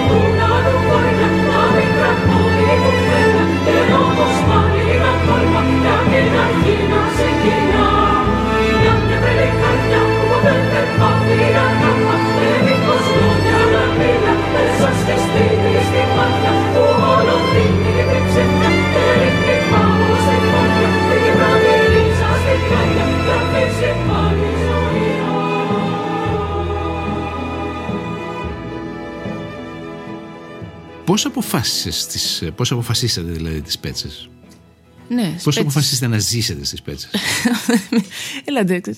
Λοιπόν, επειδή είμαστε τρελοί και οι δύο. Δεν έχεις καταλάβει ότι εγώ είμαι πάρα πολύ αυθόρμητη πλέον στη ζωή μου. Δηλαδή, αν μου πεις αύριο το πρωί πάμε να μετακομίσουμε στο Τόκιο, θα σου πω πάμε. Ήρθαμε από το Λος Άντζελες για διακοπές. Εντάξει, ο Σταύρος είναι Αμερικανό Κύπριο, έτσι δεν ε, είχε ζήσει ποτέ στην Ελλάδα. Προφανώς είχε έρθει πολλές φορές, είχε πάει και αυτός στις πέτε διακοπές, αλλά του λέω, έλα να σου δείξω την Ελλάδα κατά κάποιο τρόπο. Πήγαμε στα μέρη μου, στην Αρκαδία. Από τη στιγμή του λέω πρέπει να πάμε στις Πέτσες, γιατί οι Πέτσες είναι ένα αγαπημένο νησί. Πηγαίνω από πέντε χρονών εγώ. Κάθε καλοκαίρι πήγαινα στις Πέτσες. Ε, ο άντρας μου τρελάθηκε μέσα στο Σαββατοκύριακο, μου λέει: Είναι μαγικός αυτός ο τόπος. Φοβερό δηλαδή και να είσαι και τόσο κοντά στη στεριά και να έχει και τόσο πράσινο. ξέρεις, μας άρεσε που είχε, μ, δεν ξέρω, είχε μια ομορφιά οι σπέτσες τέλος πάντων. Και λέει πώς θα ήταν η ζωή εδώ; Και μέσα σε ένα χρόνο, Παύλο μου, εμείς ζούσαμε στις σπέτσες, είχαμε ένα παιδί. Γιατί το έφερε κάπως έτσι η ζωή. Δηλαδή, σκέψου, εμείς είχαμε έρθει για διακοπές, εγώ είχα έρθει με μια βαλίτσα με ρούχα καλοκαιρινά. ας πούμε. Όλα ήταν στο Λος Άντζελες, όλα τα πάντα. Αλλά πρώτον, δεν μπορούσα να ταξιδέψω στην Αμερική γιατί κατά τη διάρκεια της εγκυμοσύνης είχα κάποια θέματα. Δεν μπορούσα να μπω σε 16 ερωτήσεις. Δεύτερον, είχα πάρα πολλά μ, promotion ε, πράγματα στη Γαλλία. Γιατί εμένα ο δίσκος που έγραψα στη Νέα Υόρκη έκανε μεγάλη επιτυχία στη Γαλλία. Οπότε πήγαινα πολύ συχνά στο Παρίσι, στο Βέλγιο, έκανα κάποιε συνέ... Αυτά, αυτά τα- ξέρεις, ό,τι χρειάζεται τέλος πάντων για να προωθήσεις ένα δίσκο. Οπότε ήταν πολύ πιο εύκολο να είμαστε στην Ελλάδα. Και για μένα οι σπέτσες είναι, εγώ προσωπικά το θεωρώ ένα προάστιο της Αθήνας. Δηλαδή είναι δυόμιση ώρες μακριά, μια υπέροχη διαδρομή. Οπότε τι πιο ωραίο να οδηγώ και να πηγαίνω εκεί. Οπότε ήταν λίγο και πρακτικό το ζήτημα, αλλά και ρομαντικό. Δηλαδή, μας άρεσε, μας έκανε κλικ ο τόπος και είπαμε ότι στην Ελλάδα θα επενδύσουμε σε αυτόν τον τόπο όταν είμαστε στην Ελλάδα να πηγαίνουμε εκεί. Και έτσι βρεθήκατε από το Λος Άντζελες στις Πέτσες. Από το, Λος- ναι, το οποίο κατά κάποιο τρόπο έχουν. ε, Δηλαδή, δεν ξέρω γιατί το βλέπω μόνο εγώ έτσι. Αλλά εγώ βλέπω μια σύνδεση. Δηλαδή, το Los Angeles είναι απλά ένα τεράστιο μέγεθος σε, σε όλα. Και οι Σπέτσε είναι το μικρό του. είναι το χαριτωμένο. Αλλά ξέρεις, έχει βλάστηση. Εγώ... ίδια ζωή έχουμε και στο Los Angeles και στις Σπέτσε. Πίστεψε. με. Εσείς. Ναι, νομίζω ότι κανείς δεν το έχει σκεφτεί πριν από σένα. Ναι. ότι Οι Σπέτσες είναι μια μικρογραφία του Λος Άντζελες. Όχι, απλά ξέρεις, είναι αυτό. Έχει πολύ πολιτισμικότητα, έχει την ομορφιά, έχει τα τέννη του, έχει το τέννη. ξέρεις. Έχω το στουντιάκι μου, ξέρεις, δουλεύω, έχω τους φίλους μου. Δηλαδή, είτε είναι locals ε, Los Angelinos, είτε είναι locals Πετσιώτη, εγώ ωραία περνάω. Κάναμε ένα κύκλο με τρία ελληνικά τραγούδια. Το Μάλιστα, επόμενο ναι. τι θα είναι; κλει- Κλείνουμε τώρα τον ελληνικό κύκλο και πάμε σε ταινία, στο Feed the Birds της Julie Andrews. Α, ναι. Ναι. το Mary Γιατί; Poppins. Έχει κάτι παιδικό και μεγαλειώδες ταυτόχρονα. Εμένα μου αρέσει επίσης πάρα πολύ να κάνω πραγματικότητα σαν εμπειρία της ζωής κάτι που με έχει συγκινήσει. Δηλαδή θα πάω στο Λονδίνο, θα καθίσω στα σκαλοπάτια ξέρεις, της εκκλησίας για να ακούσω το Feed the Birds και να φανταστώ την Τζουλία. Δηλαδή κάπως θέλω να μπαίνω μέσα στο ρόλο της στιγμής, να φαντάζομαι. Είμαι κάπως ρομαντική σε αυτό. Οπότε σε ένα νησί που θα ήμουν ναυαγός, θα ήμουν μόνη μου, πιστεύω ότι το Feed the Birds θα μου υπενθύμιζε αυτή την, την αγάπη μου για ζωή και την αγάπη για να μετατρέψω σε πραγματικότητα κάτι που με έχει συγκινήσει. Συναντάς το παιδί που ήσουν ή το παιδί που έχεις; Ε, νομίζω συναντώ το παιδί που ήμουν προς το παρόν. Γιατί το παιδί που έχω είναι μια, μια ολοκληρωμένη προσωπικότητα ήδη και μου μαθαίνει καινούργια πράγματα. Μ' αρέσει πάρα πολύ. Ήδη η Μελίνα, ας πούμε, είναι δύο χρονών και μου έχει μάθει τόσα πολλά πράγματα που δεν τα ήξερα. Από το Baby Shark, ξέρεις, με- ξέρεις, όχι, όχι, αλήθεια το πιστεύω. Γενικά και η Μελίνα μου θέλω από τώρα που είναι μικρή, τη συμπεριφέρομαι σαν να είναι μια φίλη μου η οποία είναι ενήλικας. Έλα, αγάπη μου, έχεις την καλοσύνη να μου μάθεις αυτό. Δηλαδή, της μιλάω σαν να έχει αυτή τη δική της προσωπικότητα και το δικό της κόσμο. Μαθαίνω από παντού. Feed the birds. Είναι μεγάλη σοφία αυτή να μαθαίνεις από τα παιδιά σου. Ε, Βέβαια, είναι μεγάλη. Έβλεπα μια συνέντευξη του Jimmy Fallon που έλεγε για το γιο του που έγινε, ξέρω εγώ, πέντε και του έλεγε, του έδειχνε μαθηματικά. Και να λέει αυτός, εγώ σου έμαθα πώς να τρως, πώς να περπατάς, πώς γίνεται εσύ να μου μαθαίνεις μαθηματικά. Δηλαδή κάτι τέτοιο. Αλλά ε, αστευόταν, αλλά παράλληλα ήταν περήφανος. Και εγώ το πιστεύω. Ήδη, ας πούμε, από δύο χρονών βλέπεις ότι είναι άλλη γενιά από τα παιδιά που είναι πέντε χρονών. Που σημαίνει, κοίτα πόσο γρήγορα εξελίσσεται ο κόσμος, η τεχνολογία. Άλλες αισθήσεις έχουν αυτά τα παιδιά. Αλήθεια. Άλλη αντίληψη για τον κόσμο. Ναι, γιατί επίσης αυτή είναι μια εποχή που τα πράγματα αλλάζουν πάρα πολύ γρήγορα. Πόσο μάλλον είναι με τον κορονοϊό. Δηλαδή, εγώ σκεφτόμουν να σκέψω αυτά τα παιδάκια, η κοινωνικοποίηση. Εντάξει, είναι τεράστιο θέμα τώρα για συζήτηση, αλλά ξέρεις, οι οθόνες, όλα αυτά. Είναι συγκλονιστικό. Μου είπες ότι νιώθεις το Χατζηδάκι σαν τον γκουρού σου, το δασκαλό σου, το, τη μουσική μορφή στην οποία επιστρέφεις. The absolute teacher. The absolute teacher. ναι, τον απόλυτο. Είναι μόνος του ή είναι ένα πάνθεον στο οποίο υπάρχουν και άλλοι αντίστοιχοι; Όχι, σίγουρα. Μίκης Θεοδωράκης, Ξαρχάκος, από τους Έλληνες φυσικά. Ο Γιάννης Μαρκόπουλος, για μένα ο Γιάννης Μαρκόπουλος έχει την πιο pop, όταν λέω pop εννοώ ξέρεις, ματζόρε παγκόσμιας κλάσης ελληνική μουσική ο Μαρκόπουλος. Θα έλεγα μ, ο Λοΐζος. Ο Λοΐζος για μένα έχει γράψει πανέμορφα τραγούδια και μάλιστα τον εκτιμώ πολύ γιατί έχει μια πολύ μεγάλη ποικιλία στα τραγούδια που έγραψε. Και εγώ το εκτιμώ αυτό γενικά στο χώρο της μουσικής και γι' αυτό οι Beatles είναι ό,τι καλύτερο υπάρχει στη μουσική βιομηχανία γιατί ξεκίνησαν από κάτι τελείως εύκολο πρόσιτο, ας πούμε, δηλαδή από το She Loves You Yeah και κατέληξαν ας πούμε, να βγάζουν το Sgt. Peppers, ας πούμε, που είναι ένας ύμνος και εξελίσσονταν. Δηλαδή δεν μου άρεσαν ποτέ τραγουδιστές και μπάντες που ακολούθησαν την ίδια συνταγή στη μουσική. Επομένως, ναι, έχω μια μεγάλη γκάμα των Ελλήνων συνδετών αυτών και σαν ξένοι, αν με ρωτάς, όλες οι, οι μεγάλες προσωπικότητες, δηλαδή. Ναι, Beatles, Rolling Stones. Έπειτα πιστεύω με έχουν στιγματίσει πολύ οι 90s ε, μπάντες, οι Blair, οι Oasis. Αλλά πάντα ήμουν νομίζω παιδί των 70s και των 80s. Δηλαδή, ακόμα και σε πιο μικρή ηλικία, δηλαδή και 10 χρονών, αλλά και πιο μεγάλη 20, νομίζω είχα πάντα λατρεμένα τραγούδια όπως το επόμενο I Say a Little Prayer, Aretha Franklin moment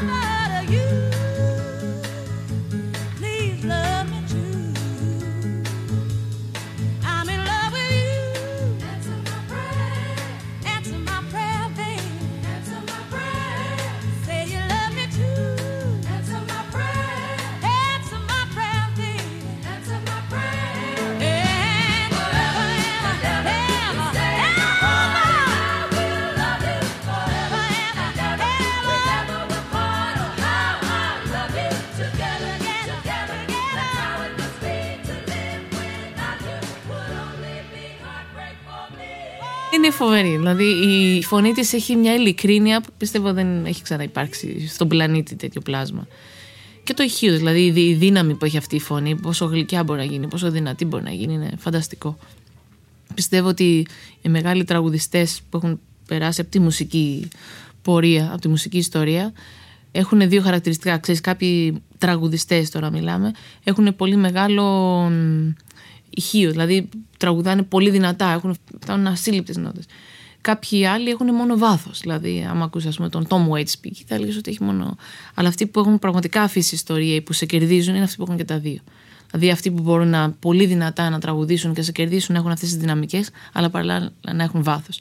Και για μένα ο Frank Sinatra, η Aretha Franklin, Era James, ας πούμε, ο, η Μπέλου, αν πάμε στα ελληνικά. Στα ελληνικά. Ναι, ο Πυθικότσης, ο Καζατζίδης, δηλαδή είναι φωνές, ήταν δυνατές φωνές, δηλαδή σε κέρδιζαν, αλλά παράλληλα σε συγκινούσαν. Όταν ε, πήγα στη Νέα Υόρκη δηλαδή να ζήσω, θυμάμαι και εγώ το, από τα πρώτα πράγματα που έκανα, τις Κυριακές πήγαινα στο Χάρλεμ, πήγαινα εκκλησία, έμενα μέσα, ήταν όλες οι γιαγιάδε με τα καπέλα τους και όλα αυτά. Καθόμουν σε... και με ξέρανε, ξέρανε η Μόνικα από την Ελλάδα. Αλήθεια; ναι, ναι, και πήγαινα κάθε Κυριακή, ξέρεις, Εκεί έχει γίνει και λίγο. Εντάξει, βιομηχανία βέβαια. Δηλαδή, κόβουν εισιτήριο, πηγαίνει ο κόσμος. Δεν πήγα ποτέ σε αυτές.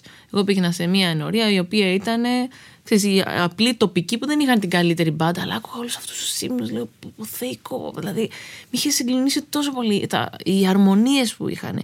Οι ματζόρε νότε. Δηλαδή, ότι είναι, οι ύμνοι τους είναι θετικοί. Θετικοί. Δηλαδή, βγαίνεις από εκεί και λες, πω, πω, τέλεια, πάω να ζήσω τώρα. Καταλαβέ. Είναι μια χαρά.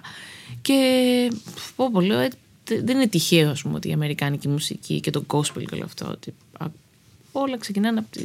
Όλα ξεκινάνε. Η μουσική τουλάχιστον ξεκινούσε από τη θρησκεία, όπως και εδώ στην Ελλάδα.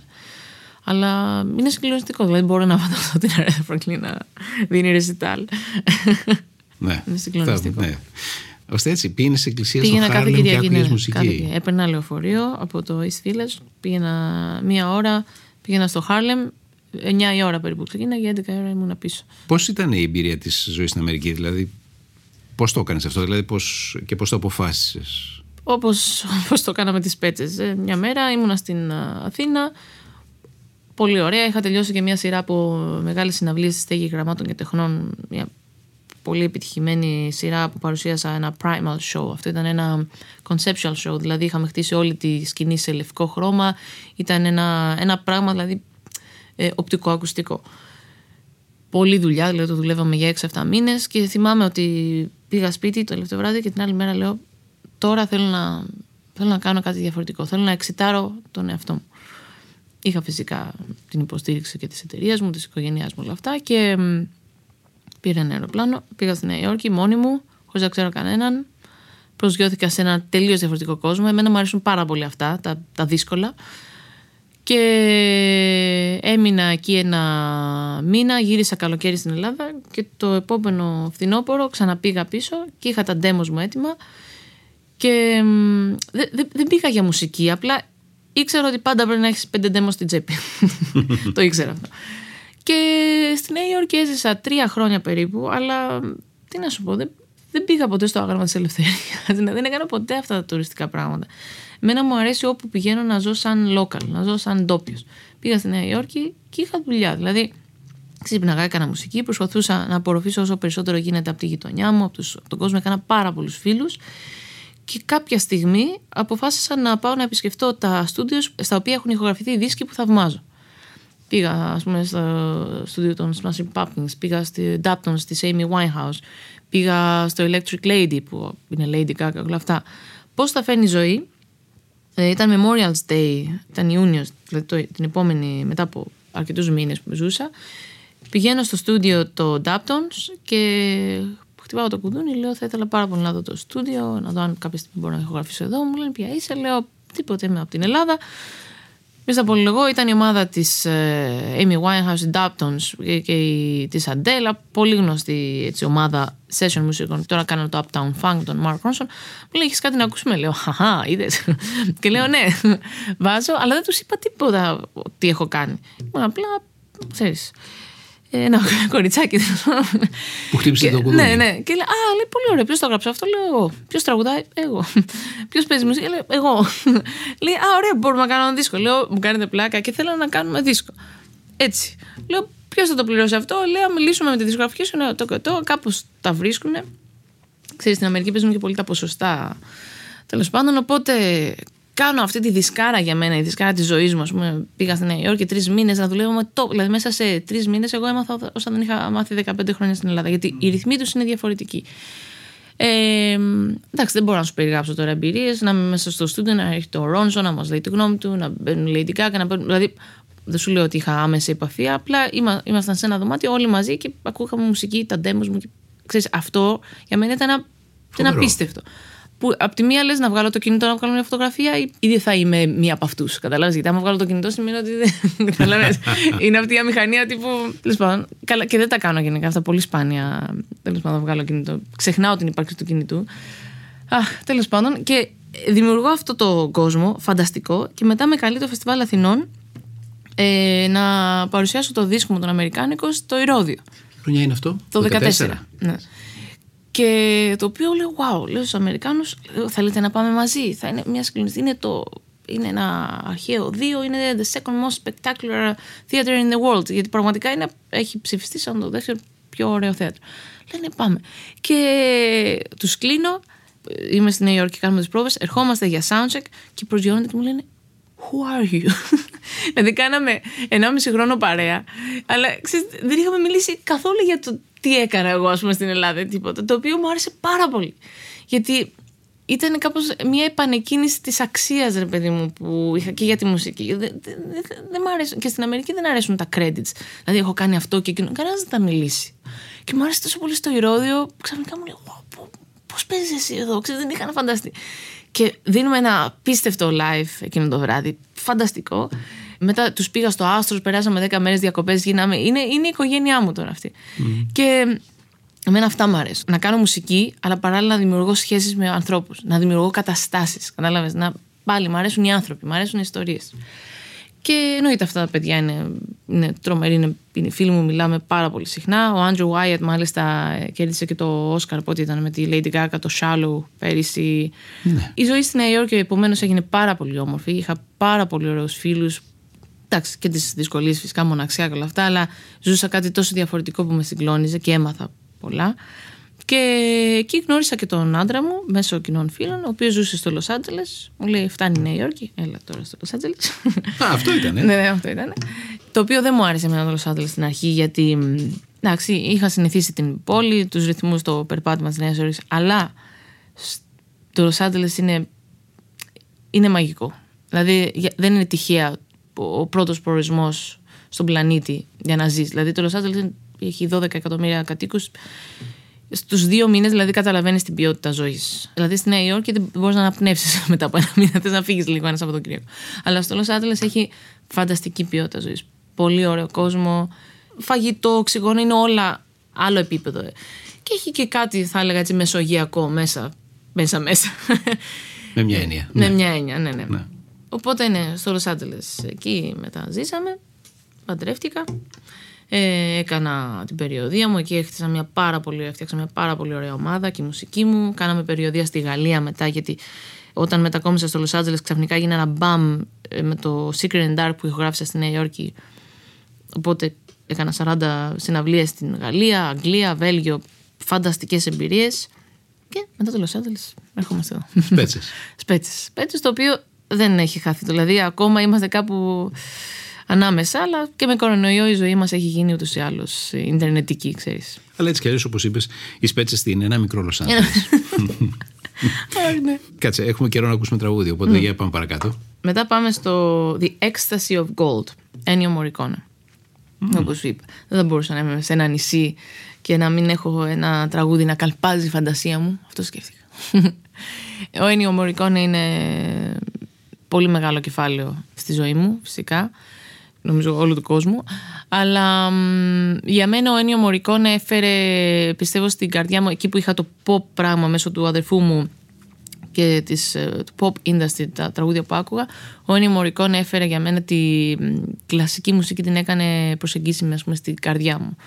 Γιατί έχει τρελή φαντασία. Δηλαδή αυτός ο άνθρωπος είχε πάλι, ήρθε, ήρθε για να μείνει, δεν ξέρω, ήρθε από το υπερπέραν. Ε, οι ιδέες του, δηλαδή το, το πώς οι ήχοι του δημιουργούν εικόνες για μένα είναι μοναδικό.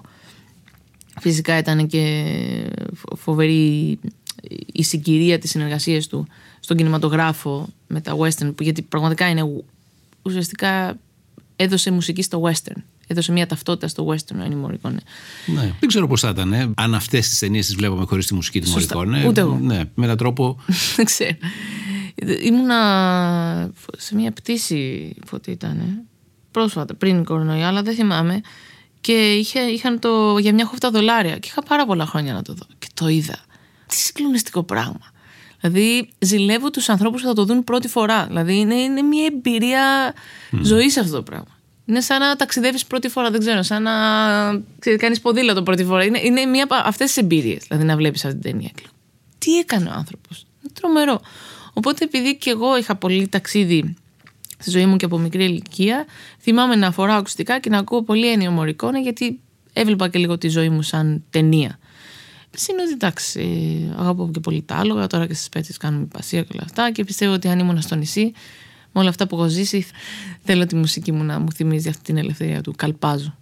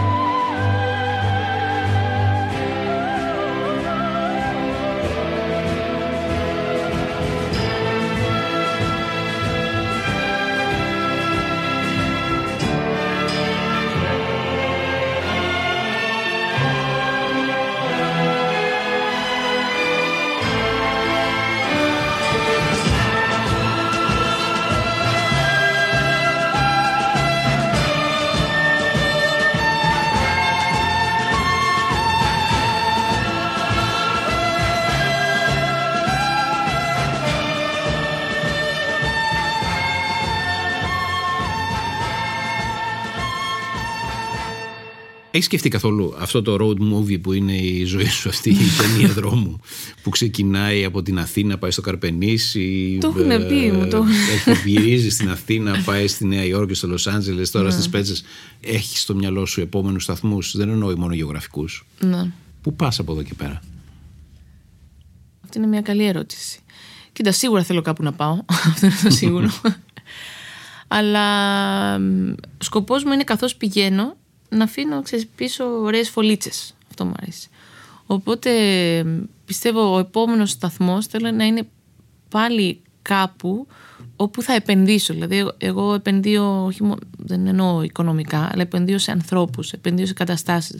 Δηλαδή όπως ξέρω ότι στη Νέα Υόρκη Έχω αφήσει μια ομάδα ανθρώπων, τη παρέα μου, τις καταστάσεις, το αγαπημένο μου καφέ, το αγαπημένο μου εστιατόριο. Στο Λο Άντζελε, η ζωή μου ξέρω ότι εκεί είναι, περιμένει. Στις πέτσες, χοροδία πετσών. Άλλο, όλα αυτά. Στην Αθήνα, ξέρεις, στο πανεπιστήμιό μου, οι φίλοι μου. Δεν θέλω ποτέ να χάνω ό,τι δημιουργώ. Οπότε ο επόμενος σταθμός, νομίζω, είτε θα ήταν πίσω στο Λο Άντζελε για να, για να δώσω λίγο στη μηχανή, λίγο καύσιμο να επανεκκινήσει λίγο αυτή τη διαδικασία, να υπενθυμίσω στον εαυτό μου εκείνη τη ζωή. Γιατί δεν τη χόρτασα, δηλαδή δύο χρόνια ήτανε. Είτε θα πάω κάπου που με καλεί η, η μουσική μου. Δηλαδή, αν έχω κάποιο μεγάλο έργο, κάποια μεγάλη συνεργασία, ας πούμε, στο Λονδίνο, θα πήγαινα, πιστεύω. Αλλά πλέον νομίζω ότι δεν είμαι μόνο εγώ. Νομίζω ότι όλος ο κόσμος, τουλάχιστον στη μουσική, ο, οι συνεργάτες μου, βλέπω ότι έχουμε τη δυνατότητα να ταξιδεύουμε και να αλλάζουμε τη ζωή μας. Πρέπει να γίνουμε λίγο πιο εύκολοι. Δηλαδή, εγώ αυτό έχω μάθει τα τελευταία τουλάχιστον 10 χρόνια, ότι δεν χρειάζεται να έχουμε και πολλά. Δηλαδή, και σε υλικά αγαθά. Δηλαδή, έχω λίγα πράγματα, τα απόλυτα απαραίτητα, και αν θέλω για δύο χρόνια να πάω εκεί, θα πάω εκεί. Δηλαδή, προσπαθώ να απλοποιήσω όσο περισσότερο τη ζωή μου γίνεται για να μην μου είναι δύσκολο να φύγω, να ξαναγυρίσω, να ξαναπάω, να αλλάξω. Οπότε νομίζω Κάποιος το έχει ονομάσει αυτό. Έχει πει ότι πρέπει να μάθουμε να ζούμε ως ψηφιακοί νομάδες. Α, Δηλαδή, ναι. όπως οι παλιοί νομάδες, οι αρχαίοι νομάδες, μάθαιναν να μην έχουν πολλά για να μπορούν να ταξιδεύουν εύκολα. Να έχουν αυτά που μπορούν να πάρουν μαζί τους. Γιατί έπρεπε να μετακινούνται από μέρος σε μέρος. Ακριβώς. σω πρέπει να ξαναμάθουμε αυτή την, ε, Κάπως έτσι. την τέχνη του να ταξιδεύουμε χωρίς πολλές αποσκευές. Ναι, στη σημερινή εποχή, ας πούμε, τι είναι το πιο απαραίτητο, το WiFi. Δηλαδή, αν έχεις WiFi, δουλεύεις. Αν το καλό σκεφτεί. Δηλαδή, αν έχεις ένα λάπτοπ, το WiFi και κάπου να μείνεις, εγώ πιστεύω ότι πραγματικά ο περισσότερος περισσότερος κόσμος, δεν μην μιλάω τώρα, αλλά ένα μεγάλο ποσοστό επαγγελμάτων μπορούν να λειτουργήσουν έτσι. Και στη μουσική, και μάλιστα ήμουνα τις προάλλες με έναν. Είχαν έρθει στις πέντε ένας πολύ μεγάλος παραγωγός, ο οποίος έβλεπα να μιξάρει στο λάπτοπ με τα ακουστικά της ψήρε. Του λέω δεν θέλεις μια κάρτα ήχου, δεν θέλεις ένα τέτοιο κάτι. Μου λέει, Μόνικα, ξέρεις τι, επειδή στο Spotify ας πούμε, ή το 90% των ανθρώπων που πλέον ακούει μουσική με ψήρες, έτσι πρέπει να μιξάρω. Δεν έχει νόημα να έχω, μου λέει, τα ηχεία των 20.000 ευρώ, να πάω στη στουντιάρα με τα ειδικά ξέρω, πάνελες που κρύβουν τα μπάσα και να μιξάρω. Γιατί σημασία έχει το τραγούδι να ακούγεται ωραίο από το λάπτοπ και από τις ψήρε. Έτσι όπως ακούει ο κόσμος. Και σκεφτόμουν, κοίτα να δεις. Όλα πρέπει να γίνουν λίγο πιο απλά Όλα λοιπόν. πρέπει να γίνουν πιο απλά. Γιατί καμιά φορά. Ε, Ξέρεις, συνειδητοποιώ και εμείς είχαμε πέσει στην παγίδα και άλλα και άλλα και πιο μεγάλα. Θέλω και αυτό, θέλω και αυτό. Και εγώ θυμάμαι, ας πούμε, στη Νέα Υόρκη έπρεπε να έχω και εκεί, να έχω σύστημα, να έχω και. Λέω τώρα δεν χρειάζεται. Έχω ένα φορητό ηχιάκι και ακούμε. Μια χαρά είναι και αυτό. Καταλαβέ. Είτε είμαι στις Πέτσε, είτε είμαι στην Αθήνα, είτε. Οπουδήποτε. Αρκεί να ακούμε μουσική, μετά κάνουμε δύσκολα. Όπως με όλα τα πράγματα, με τα ρούχα, με τον εξοπλισμό. Προσπαθώ να τα απλοποιήσω, έτσι. Όσο μπορώ.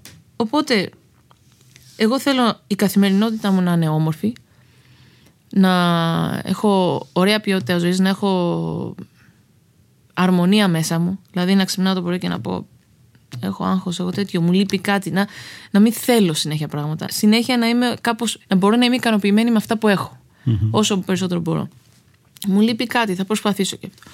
Και ο επόμενος προορισμός να είναι κάτι που πραγματικά θα με κάνει επίσης χαρούμενο. Δεν θέλω να Παλιά θα σου έλεγα «Α, να πάω στη Νέα Υόρκη για να, όπως σου είπα, ξέρω εγώ, να δοκιμάσω κάτι άλλο, να τρομάξω. Να... Τώρα δεν το θέλω πια αυτό. Με εξητάρει η ιδέα του διαφορετικού, αλλά θέλω να πάω μόνο αν ξέρω θα περάσω καλά. Και να μην περάσω καλά, πάλι θα βρω εγώ έναν τρόπο να το αξιοποιήσω. Αλλά δεν ξέρω πώς θα το περιγράψω, αλλά ακόμα και τα ταξίδια είχαμε δώσει νομίζω μια υπερβολική αξία. Ότι αν να ταξιδεύω, να ταξιδεύω, να ταξιδεύω, να βγάλω φωτογραφίες. Έχει σημασία να ταξιδεύουμε συνέχεια; Ξέρεις τι χάλια που είναι η αίσθηση στο αεροπλάνο; να είσαι συνέχεια σε ένα αεροπλάνο. Ακόμη και τα ταξίδια είχαν γίνει μια καταναλωτική Μια- εμπειρία. ακριβώς. Και άλλα, και Ταξιδεύεις άλλα. για να καταναλώσεις ταξίδια. Όχι για να γνωρίσεις τον κόσμο Αυτό. Και ή που να πήγες αποκτήσεις και αυτό- την εμπειρία μιας Ακριβώς. ζωής αλλού. Κάνε και λιγότερα, κάνε πιο ουσιαστικά. Έλα να κάνουμε ένα ταξίδι, ναι, αλλά να οργανώσουμε και κάτι. Θες να δούμε και τις συναυλίες παίζουν εκεί που θα πάμε. Θες να δούμε μήπως υπάρχει κάτι ωραίο να μάθουμε. Θες να... Κάπως έτσι. Και τουλάχιστον εγώ αυτό έχω μάθει. Πόσο μάλλον τώρα και με όλο αυτό που γίνεται. Ότι ωραία περνάμε και πιο απλά. Αυτό εγώ έμαθα. Δεν σημαίνει ότι θα επαναπαυτούμε και δεν θα κάνουμε τίποτα, αλλά τρέχαμε, τρέχαμε, τρέχαμε. Αριθμοί, αριθμοί, αριθμοί. Και τώρα είναι σαν κάπω να μας είπε, μπουπ, μας ταρακούνησε, μας έδωσε ένα χαστού και λέει: Παιδιά, hello, πάνω απ' όλα υγεία. Οι άνθρωποι που αγαπάμε, επιλέξτε τα πέντε τηλεφωνήματα που θα κάνετε τη μέρα και μην είστε όλη μέρα στο κινητό. Επιλέξτε τα πέντε ταξίδια που θα πάτε και μην έχετε jet lag, ας πούμε, όλη την ώρα. Και απολαύστε τα. Τέλειο. Σε ευχαριστώ πολύ που κάναμε μαζί αυτό το ταξίδι, δηλαδή που ξανασυναντήσαμε το κοριτσάκι που άκουγε με τη μαμά του Ναι.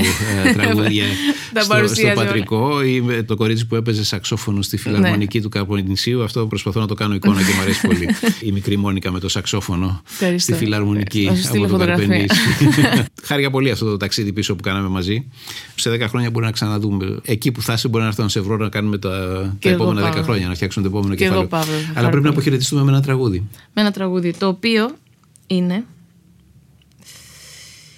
Another Day in Paradise. Α. Phil Collins. Γιατί είναι positive. Another Day in Paradise είμαστε σε ένα νησί. Θέλω να το έχω αυτό μαζί μου σίγουρα. Γιατί να βλέπουμε τη θετική πλευρά των πραγμάτων. Είμαστε σε ένα παράδεισο. Είμαστε τυχεροί που είμαστε εδώ. Another Day θα κυλήσει και αυτή η μέρα και άλλη μέρα. Αλλά σημαίνει ότι είναι κομματάρα είναι απίστευτο τραγούδι. Απλότητα και μαγεία ταυτόχρονα Τίποτα. Το αφιερώνω σε όλους. Παύλο μου και εγώ χάρηκα πάρα πολύ που ήμουν εδώ και απολαμβάνω πάρα πολύ τα podcast σου, να ξέρεις. Ε, Και εγώ το- ανακάλυψα τη μαγεία των podcast είναι και μου φοβερό. αρέσουν φοβερό. πάρα πολύ. Ε, Ελπίζω ο κόσμος όλο και περισσότερο να ακούει podcast και όταν ταξιδεύουμε και όταν. Είναι φανταστικό. Τις προάλλες ανακάλυψα κάτι άσχετο. Ήξερες ότι ο David Bowie είχε κάνει πολλά χρόνια πριν, σαν podcast, είχε διαβάσει παραμύθια.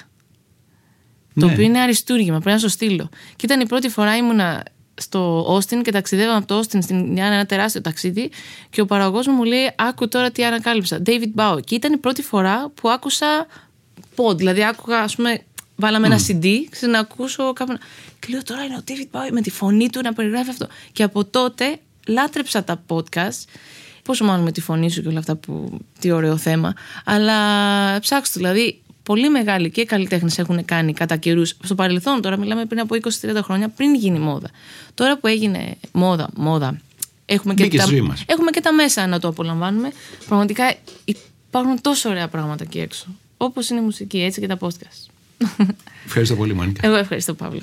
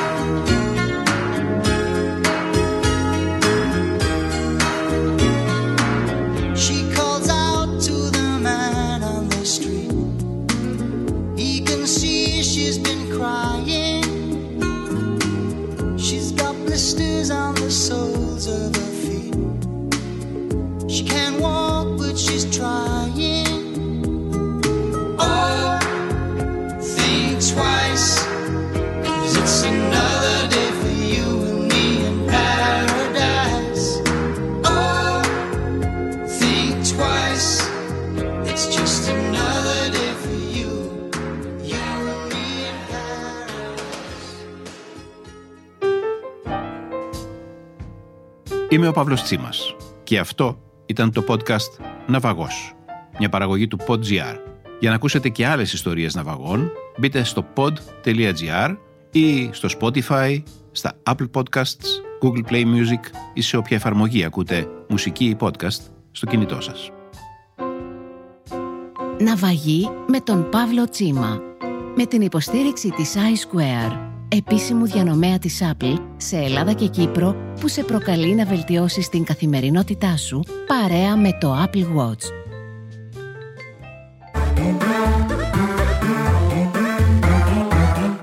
Pod.gr.